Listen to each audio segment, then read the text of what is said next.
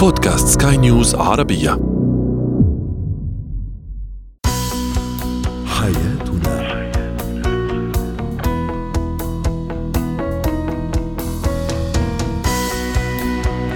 مستمعينا الكرام أهلا بكم معنا إلى حياتنا. فضاؤكم اليومي الذي يعنى بشؤون الأسرة وباقي الشؤون الحياتية الأخرى والذي يمكنكم الاستماع إليه عبر منصة سكاي نيوز عربية dot com slash podcast وباقي منصات سكاي نيوز العربيه الأخرى. شاركونا أيضا عبر رقم الواتساب صفر صفر تسعة سبعة واحد خمسة ستة واحد ثمانية ثمانية ستة اثنان اثنان ثلاثة. معي أنا آمال شاب اليوم نتحدث عن بعض النصائح للتغلب على الأنانية بين الزوجين. أيضا كيف أتعامل مع طفلي كثير الأسئلة.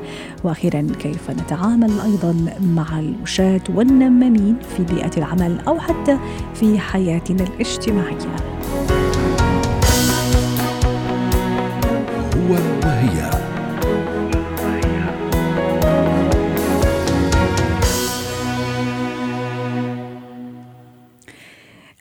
الزوجية هي أساس الأمان والاستقرار وتحقيق الانسجام والتفاهم بين الزوجين. معادلة تحتاج إلى بعض المقومات. اليوم حديثنا عن كيفية التغلب على الأنانية بين الزوجين. للحديث عن هذا الموضوع رحبوا معي بدكتورة عصمت حوسو الاستشارية الأسرية والاجتماعية. يسعد أوقاتك دكتورة عصمت. هذاك اليوم حكيتي شغلة كثير مهمة في حلقة سابقة وأشرتي إلى ضرورة التخلي عن مفهوم الأنا إذا ما نوينا الدخول في بيت الزوجية وبدل الأنا يصبح نحن خاصة في الأمور المصيرية. من أجل هيك أو من أجل هذا الموضوع ومن أجل هذا السبب اليوم قررنا أن نحكي عن الأنانية وكيف أتغلب على أنانيتي أنا كفتاة مقبلة على الزواج أو أيضا شاب مقبل على الزواج. هلا هي الانتقال من مفهوم الأنا إلى النحن تحتمل جانبين. جانب إنه زي ما حضرتك حكيتي التخلي على حب الذات المفرط لدرجة الأنانية إلى مشاركة آخر في زي ما بحب ذاتي أحب الآخر وأحب له الخير وأراعيه. وفي جزء ثاني اللي هي الانتقال من الحياة الشخصية التي تنفرد بالشخص نفسه قبل الشراكه إلى النحن التي تستدعي الاهتمام والانتباه إلى حقوق وواجبات ومشاركة طرفين مع بعض. رائع. فهاي هي الانتقال من الأنا إلى النحن جانبين. لكن هذا لا يمنع ست عصمة أفتح قوس أنه هذا لا يعني أني أنا أتخلى عن هواياتي عن بعض الطموحات عن بعض الأشياء عن يعني يعني هامش معين من الحرية الشخصية. أكيد يعني هذا شيء وهذا شيء ثاني صح دكتورة؟ طبعا طبعا. مختلفين م. تماما يعني. رائع. واللي ما بيفهمه مشكلة. وأنا دائما يعني مرات بعاني لما بحكيها إنه بفكروا إنه وبالذات الإناث والذكور بفكروا إنه مثلا وهي بواجهها كثيرة إنه الذكور إنه لا ما بده يتغير عليه شيء بس شريكته لازم يتغير عليها شيء وهي مشكلة. لأنه عندما تشعر الفتاة بالذات الفتاة العصرية هاي الأيام عشان هيك تنتشر حالات الطلاق والخلع والمشاكل تشعر أنها درست وتعبت على حالها وأنها ستقمع وتصادر رأيها هيك بتصير تأخذها. لكن لما إحنا نعلمهم الاثنين إنه في تغير للمرحلة يصاحبه تغير في التعامل بين الاثنين مع بعض وفي خصوصية هذه العلاقة هون الاثنين ما ما حدا فيهم بحس بالخنق صح. أو بالضغط هلأ فيما يتعلق بما إنه عنوان الحلقة الأنانية طبعا إذا بدي أجي أحكي بعد جندري في الموضوع ولا أجزم لكن أعتقد أو من مشاهداتي إنه الذكور في المجتمع العربي أكثر أنانية من النساء، لماذا؟ لا يولدون أنانيين وإنما الرخص الاجتماعية وطريقة التربية بالاستعلاء الذكوري بأنهم هم كأنهم الجنس الأفضل أو هم يحق لهم لا يحق لغيرهم، هذا الموضوع يجعلهم يميلون إلى التفرد بالذات والأنانية والاستحواذ أكثر من الإناث لكن بالمقابل الإناث تتنشأ على الإيثار تتنشأ على الطاعة تتنشأ على آه تمشي آه تنازل. فلذلك الذكور هذه السمة ما بينتبهوا لها إلا لما ننبههم إنها موجودة جميل نساعدهم كيف يشتغلوا عليه أيوه ومن هون يعني يعني يطفو إلى السطح وبالحديث عن الوعي أيضا دكتورة عصمت آه. كيف أنا كشاب مقبل على الزواج أكون واعي لهذا الأمور إنه ممكن إذا استمرت معي بعد الزواج هذا الإرث إذا بدك التربوي والاجتماعي اللي ممكن أنا ورثته نعم. عن أسرة عن مجتمع كيف لازم أكون واعي ليه حتى ما ممكن يخرب بيتي لا سمح الله بعدين إذا تفاقم نعم. الأمر وأيضا أنا كفتاة أكون واعية أيضا لهذا الموروث اللي ممكن جاني به هذا الزوج ولا يلام بين قوسين لأنه مثل ما تفضلتي حضرتك يكون يعني موروث في الأسرة في المجتمع وما إلى ذلك. كيف أكون واعي نعم. سواء شاب أو فتاة للموضوع ونشتغل عليه أيضا؟ حضرتك حكيتي إنه إحنا الإرث الثقافي أو المخزون المعرفي في ادمغتنا ذكور واناث بخلق شيء اسمه سكيما باللاوعي هي اللي بتقود الإنسان للتفكير. هلأ الإرث الثقافي هذا يجب أن يصاحبه تعديل للحياة العصرية ولتغير الأدوار بين المرأة والرجل، لكن ما يحدث على أرض الواقع إنه نحمل نفس الارث الثقافي وبالمقابل أدوارنا مختلفة وتوزيع المهام بيننا مختلفة لذلك يحدث تصادم. حتى نخرج من هذا التصادم ونضع حلول آه، لم يعد مقبول أو آه، مجدي أن لا يذهب الكابل على حدا مختص قبل الزواج لمعرفة نقاط القوة والضعف والتعامل معها وتعليمهم كيف التعامل معها. لأنه يمكن كان زمان التجارب متشابهة فكان ممكن ناخذ نصيحة فلان علان أقارب أهل. الآن لا لأنه في كل علاقة لها خصوصية في تغير أدوار في في دايناميك معين بين الاثنين ما بنقدر فيه نعمم إلا لما يكون في حدا مختص يعلمهم كيف يغيروا ويفكفكوا. يعني نعمل عملية تفكيك للإرث التقليدي في الدماغ بحيث يصبح متطابق مع ما هو موجود على أرض الواقع. في صالح الاثنين والأسرة والعائلة. طيب. لذلك معركتنا الآن في العصر الحالي هي معركة وعي. جميل. للأسف الشديد. على الرغم أن الوعي يعني أنا بحب دائما أعتبره هيك شيء جميل. لا يصلح أن نضع أسلوب حربي جنبه. لكن فعليا إحنا أمام على قطبين هناك وعي يجب الوصول إليه. وبناء وعي جديد أو تعديل الوعي وهناك جهل الجاهل ليس بالضرورة إنه مش متعلم أو معه الشهادات أحيانا يعني بيكون شخص مع كل شهادات الدنيا آه، لكنه جاهل في طريقة التعامل الإنساني. جميل. هاي كمان مشكلة بالعصر الحديث. وعلى سيرة الجهل أيضا خليني آخذ هذه الكلمة ست عصمت حتى أروح بك لا أيضا فكرة أخرى ممكن أيضا هي جاية عن جهل آه بالموضوع. التمسك نعم. بالرأي. في بعض الشركاء سواء أزواج أو زوجات يعتقدون إنه التمسك بالرأي إنه لا والله شيء كويس وحتى ما أعود أو أعودها إني أتنازل عن حقي. طبعا هذا التفكير عن جهل أكيد. أيضا عدم العطاء دكتورة عصمت هل هذا أيضا وعكسه هو التشجيع على العطاء أيضا؟ في بعض نعم. الزوجات أو الزوجات يفكر أو تفكر طبعا عن جهل إنه إذا أعطت كثير ممكن لا هذا شيء مش كويس. أو بالنسبة لي أيضا لا خليها هي تعطي أكثر أو خليه هو يعطي أكثر.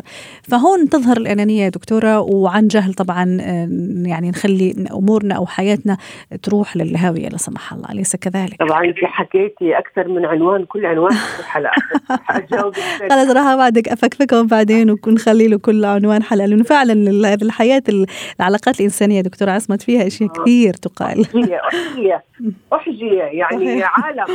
وفن على فكرة فن يعني لمن يتقنه. طب نعود لسؤالك على موضوع التصلب بالرأي أو التعنت بالرأي زي ما حكيت لك لما يشعر أحد الأطراف بالذات الذكور إنه مثلا إنه هلأ مش قادر يستوعب إنه صار له بيت وصار في شريكة صح. آه سوف لا يجب أن تعلم أين يذهب أين متى سيعود تسأله أسئلة شخصية ما كان حدا يسأله إياها فيعتبرها إنه هاي خنق ذكوري والمرأة كذلك إذا شعرت أنه هي لم تعد تستطيع أن تفعل كما كانت تفعل سابقا ستشعر أنه سلب للانوثه سلب الشخصيه الانثويه، لكن لما إحنا نشتغل معهم ونعلمهم ونوعيهم على إنه هذا وضع طبيعي ليس لأنك ذكر يحق لك ولانك أنثى سوف تقمعين ابدا، هذا جانب، جانب العطاء اللي هي هاي كلها زي ما حضرتك حكيتي تسوق الآراء. فخلص بتروح الوحدة لصاحبتها أو معارفها أو قريبتها لا اوعك تعطي آه أو أعطي كثير. يعني فهاي النصائح اللي بتنبع من تجربة شخصية لا يمكن تعميمها لأنه ما بنعرف هي طبيعتها وطبيعته ماذا يصلح لهم. صح. لذلك ما بصير نتبرع بمعلومة. وأنا كثير في ناس صار في عندنا شبه وعي عند بعض الأمهات إنه بتقول مثلا تعطي نصيحة بس بتقولها روحي اسألي فلان المختصة أو الدكتورة الفلانية عشان هي أخبر مني. فأنا بحترم الأمهات والصحبات اللي ما بقعدوا يعطوا معلومات أو أو نصائح ممكن تؤدي إلى خربان بيوت. لا إذا صلح لزوجك مش بالضرورة يصلح لزوج فلاني أو علانه تماما تماما. نعم. دكتورة عصمت حتى نختم أيضا نودعك على خير اليوم. أكيد كل هذا يعني الشخص الأناني أكيد ما راح يتغير بين عشية وضحاها. أكيد إلا ما الأمر يحتاج لصبر وطولة بال سواء من قبل الشريك أو الشريكه ليس كذلك؟ حتى نختم معك ممكن بنصيحة التغير في السلوك الإنساني هو بطيء. ونتائجه أيضا بطيئة. يعني فقديش الشخص بهمه الثاني أو بهمه هذه الأسرة والعلاقة قد بده يصبر على تغيير الطرف الآخر لأنه بصير في عملية تطبيع في العلاقة مع الوقت ومع العشرة. والمرأة أقدر على خلق هذا التطبيع بحكم تشريحها الدماغي وبحكم قدرتها على إدارة العلاقة والأسرة، فإذا كانت ممكنة ومدربة بشكل صحيح سوف يتطبع الرجل في طباعها الجديدة ويغير من انانيته لأنه الرجل يشتغل دماغه على التكرار، تكرار السلوك. أوكي؟ أما المرأة يشتغل عقلها على التحليل والربط وتذكر الأشياء السابقة، نعم. فهي قدرتها على التنقل بين الجانب الأيمن والأيسر في الدماغ هي أقدر على تطبيع الرجل وتطويعه بما يخدم هذه العلاقة وهذه الأسرة. شكرا لك دكتورة عصمت حوسو الاستشارية الأسرية والاجتماعية ضيفتنا العزيزة من عمان. الحياة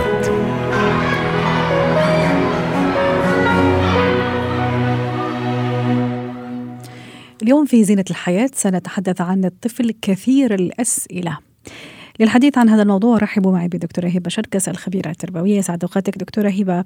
ما المعروف والطبيعي أنه الطفل بعد سن الثالثة تقريبا يبدأ بطرح الكثير من الأسئلة عن كل شيء حواليه. طبعا هو إشارة من هذا الطفل لتطور عقله والتطور العقلي والمعرفي لديه أيضا. لكن هناك بعض الأطفال ممكن يعني ما أعرف إذا أقول يتفوقون بس ممكن يتميزون عن غيرهم بأنهم أسئلتهم كثيرة وفي كل شيء وفي أي وقت وعن أي موضوع. اليوم آه، موضوعنا هذا هو كيف أتعامل مع طفل كثير الأسئلة؟ هل في البداية طفل كثير الأسئلة بالضرورة يعني أنه ذكي ولا يعني مش شرط؟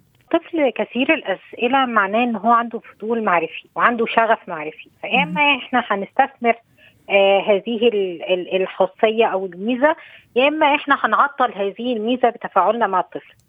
فهو بس هو ده دليل أسئلة كتيرة دليل على الفضول المعرفي والرغبة في الاكتشاف والرغبة في إن هو يعرف عن العالم أكتر وده شكل أو مستوى من مستويات النمو المعرفي اللي اتكلم عنها جان بياجي وقال إن هو بيجي في مرحلة بيكون عنده فضول إن هو يكتشف العالم آه، من حوله. وفي كل الأحوال هي علامة صحية دكتورة هبة.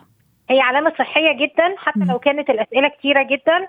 وده دليل على زي ما قلنا الفضول المعرفي والفضول المعرفي هو طريقنا أصلا لاكتشاف العالم. جميل. يعني بدون الفضول الإنسان لو نزعنا منه الفضول المعرفي هيقعد مكانه. مش, هي... مش هيكتشف العالم مش هيخترع حاجات جديدة مش هيتحرك ويسعى في العالم. فهي دافعية داخلية للمعرفة وللتطوير. معناتها ما دام أنه علامة صحية فاليوم حديثنا ورسالتنا موجهة لكل أولياء الأمور الأباء والأمهات حتى فعلا نخلي بالنا من هذا العلامة الصحية وننميها ونخليها تترعرع اذا إذا بدك.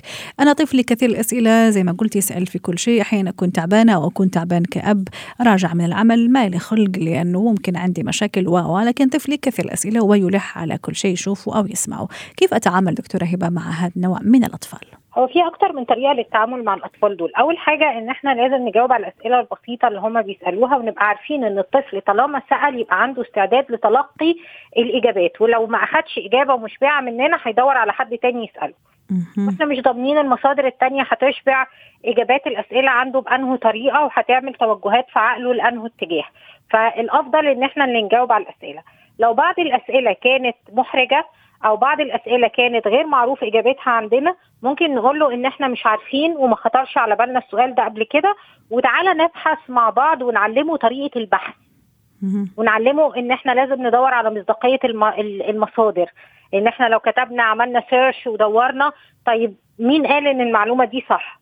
فنبدأ نزود عنده شوية تفكير الناقد والتحليل علشان يقدر يميز من أين يستقي المعلومات بتاعته ويميز ما بين مصادر المعلومات المضمونة والآمنة ومصادر المعلومات اللي ممكن تكون مزيفة. جميل. الحاجة الثانية إن أنا ممكن أشوف ابني بيسأل في انه اتجاه وأبدأ أتكلم معاه مش وقت ما بيجاوب على مش وقت ما بيقعد يلح عليا بالأسئلة أتكلم معاه ان جنرال أقول له أنا ملاحظة إن أنت بتسأل كتير قوي عن السيارات.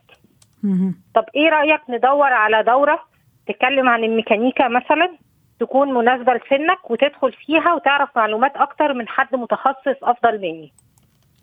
أنا شايفة إنك بتسأل باستمرار عن الرياضة. فإيه رأيك إن إحنا مثلا نشترك في حاجة معينة في لعبة معينة أو في حاجة معينة ونعمل كده؟ بتتكلم عن الكرتون أو بتسأل عن الكرتون بتسأل عن الحياة بتسأل عن أي حاجة ندور على مصادر إشباع معرفية من خلال الورش التدريبية ومن خلال الأنشطة المجتمعية المتوفرة في كل الدنيا حتى لو كانت الأنشطة دي عن بعد أو كانت مثلا سلسلة فيديوهات هنتفرج عليها مع بعض على اليوتيوب مثلا ونرجع نحللها ونناقشها. جميل، دكتورة هبة أحيانا أيضا وهو عم يسأل سؤال مثلا إجابتي أنا رح يكون بالنسبة له منطلق لسؤال آخر ثم الإجابة منطلق لسؤال ثالث فرابع فخامس وأحيانا أيضا هو يسمح لخياله أيضا يأخذه لبعيد ممكن أنا أشرح له في شيء معين بس الاقي حالي ممكن معاه يعطيني منطقه هو وتحليله هو للأشياء، كيف أتعامل معه في الحالة؟ ودائما طبعا الموضوع من الأسئلة اللي يسالها كثير. طبعا هو لما لما بيسأل أنا بتجاوب معاه وبروح معاه في الاتجاهات لأن أنا بكتشف منه الاتجاهات الفكرية من خلال العملية دي الاتجاهات الفكرية عقله بيوديه فين. ولما بعرف اتجاهات ابني الفكرية بعرف أوجهه. ده اللي هيخليني أعرف أوجهه وأنصحه يستقي معلوماته منين. بس كمان ما يمنعش إن إحنا نقول للطفل إن كفاية كده معرفة النهارده. تعال نطبق حاجة من اللي إحنا اتعلمناها. يعني مثلا هو كان بيسألني عن حاجة لها علاقة بالألوان بمزج الألوان أقول له طب تعالى نرسم بقى وكفاية أسئلة كده النهارده و... ولازم نعمل حاجة ولازم أعود طفلي اللي هو بيسأل كتير إن هو لازم يدي order لعقله إن stop دلوقتي وجو علشان تنفذ عشان ما يتحولش للشخصيات اللي بتقعد تخطط وتحلل. ويبقى عندها بيحصل لها بنقول عليها paralysis for analysis أو إن الناس اللي هي بتقعد تعمل analysis أو تحليل كتير لدرجة إن هي يحصل لها شلل.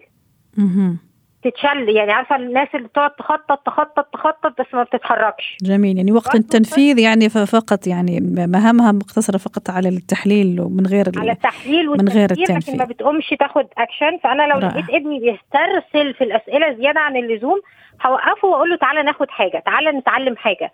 طب تعالى نخش المطبخ مثلا ونشوف إزاي بيسيح التلج ونعمل حتى لو ما كانش من ضمن أسئلته بس أنا ممكن أوجه انتباهه في اتجاه تاني طالما هو عنده فضول. واقول له تعالى أنا اوريك بقى حاجة تانية خالص ممكن تكون ما خطرتش على بالك. جميل. إيه رأيك؟ اوريك إزاي المية بتتغير بتتحول ل vapor بتتحول لبخار وبتتحول لتلج وبتعمل مش عارفة إيه وايه تأثير الحرارة على حاجة زي كده. رائع رائع. ادخل المطبخ واطلع له مكعب ثلج واخليه يجرب. يبقى أنا هجاوب على اسئلته بس لو استغرق هنقله النشاط وأهم شيء أيضا دكتورة هبة حتى نختم معك اليوم ونودعك على خير أنه نخاطب هذا الولد على قدر عقله أو إدراكه أو مستوى إدراكه أو مستوى معرفته وأقدم له الحقيقة كما هي لكن حسب تقدمه في العمر مهما كان السؤال. دي نقطة مهمة جدا لأن أنا لو أنا عقدت له الإجابة أنا كده بخليه يحكم عن المعرفة. ولو أنا غيرت له الإجابة واكتشف بعد كده إن إجابتي ما كانتش سليمة هيشك وههدم الثقة ما بيني وما بينه. صح. فإجاباتي على الأسئلة دي حاجة مهمة جدا إن هي تكون دقيقة وفي نفس الوقت مناسبة لعمره. حتى لو كانت الأسئلة صعبة مثلا زي الموت ممكن أبسطها له بحشرات أو بحيوانات أو بحاجة بسيطة بحيث عقله يستوعبها الأول وبعدين يعممها. نعم. لكن ما ادهوش معلومات تكون صادمة. وما ادوش معلومات تبقى اكبر من سنه وما ادوش معلومات مغلوطة. شكرا لك دكتوره هبه شركس الخبيرة التربوية ضيفتنا العزيزة من أبو ظبي ويومك سعيد. مهارات الحياة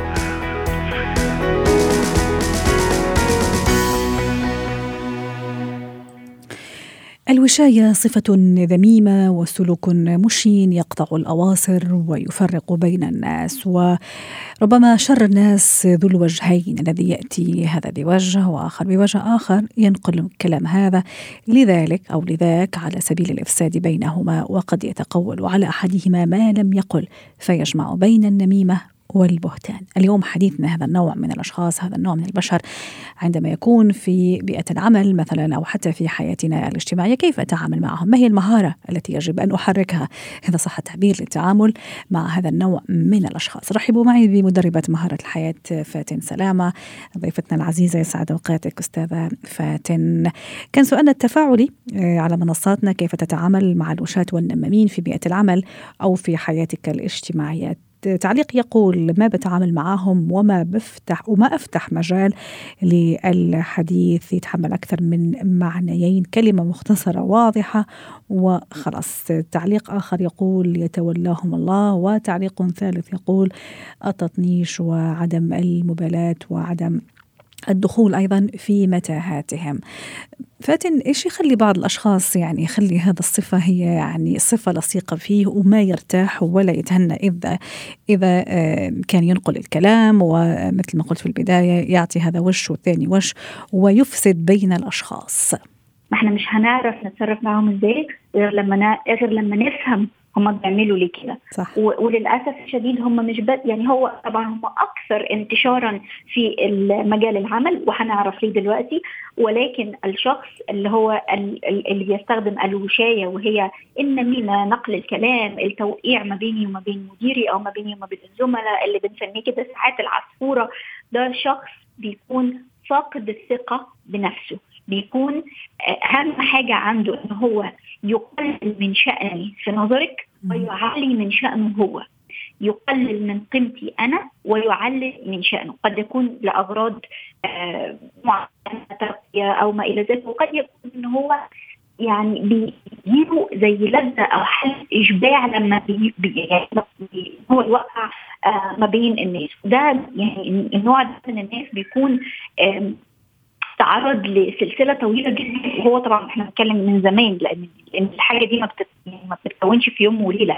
يعني من زمان يكون الشخص ده بيعدي عليه أكثر من تجربة إن هو مثلا بيتحلى ما ينفعش هو كان شخص بيكذب من هو صغير وما كانتش ما كانش الأب أو الأم بيهتم بالكذب. ما كانش بيهتم إن هو يقوم منه أو يصلحه عشان كده بنقول دايما إن تاني سبع سنين في حياة أطفالنا مهمة جدا. السلوك الغريب اللي بيظهر عليهم من سن 7 ل 14 سنة أو من 14 ل 21 هيبقى خلاص بعدها هيدخل سوق العمل. هنلاقي الشخص ده اللي هو بقت النميمة عنده والوشاية ونقله للكلام.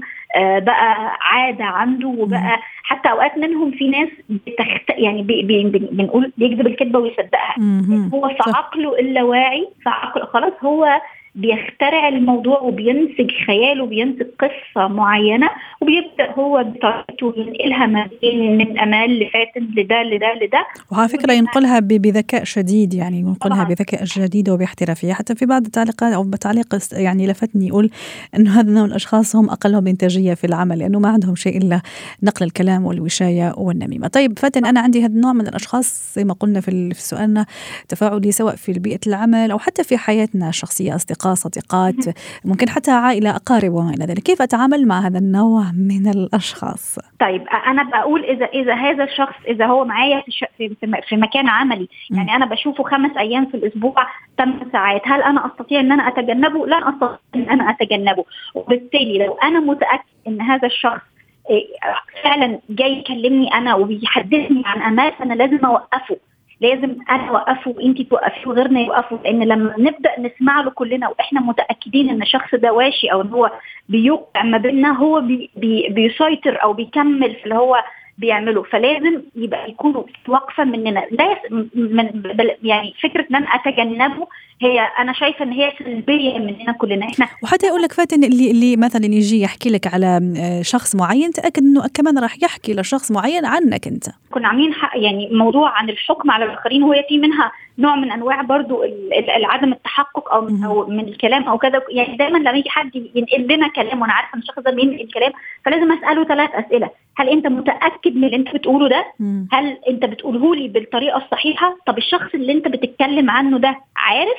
يعني أنا لو جبت أمال دلوقتي وسألتها بالتالي لما بيكون في حاجة من ال transparency أو الوضوح ما بيني أنا فريق العمل أو ما بيننا إحنا كأصدقاء أو ما بيننا إحنا كعيلة في البيت يعني أنا جبت لك ثلاث أمثلة مختلفة قد يكون فيهم شخص بي بيتبع الوشايه أو النميمة ما فيش حاجة اسمها إن أنا أتجاهل الشخص. تجاهلنا للشخص زي ما يكون أنا عارف إن مثلا لا قدر الله ابني عنده آآ آآ فيروس إنفلونزا وهتجاهله. فبالتالي إيه اللي هيحصل؟ أخته هيجي لها وأخوه التاني هيجي طب كيف كيف أتصرف فاتن حتى نختم؟ لأنه الوقت فعلا ضيق اليوم. اول أول حاجة بوقف هذا الشخص يعني عند عند حده. أنا بعرفه إن أنا إن أنت الكلام اللي أنت بتقوله ده مش صحيح اللي أنت بتقوله ده آه خطأ. ولكن مهم جدا أعرف أقوله له إزاي لأن هؤلاء الأشخاص يتمتعوا بضعف ضعف الثقة بالنفس يعني هم ما بيقدروش يعني هم عندهم اوريدي ضعف الثقة في نفسهم. في شيء إن أنا أت... يعني إن أنا أتحرى الكلام لو هو جاي يكلمني عن أمال أنا بكلم أمال بسألها وعشان يكون في ما بيننا وما بين مصداقيه ويكون ويكون ما بين ما بيننا وما بين بعض الحياة تكون أبسط.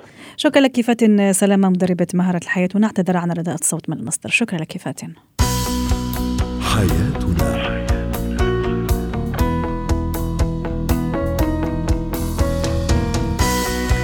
ختام حلقة اليوم من حياتنا. شكرا لكم وإلى اللقاء.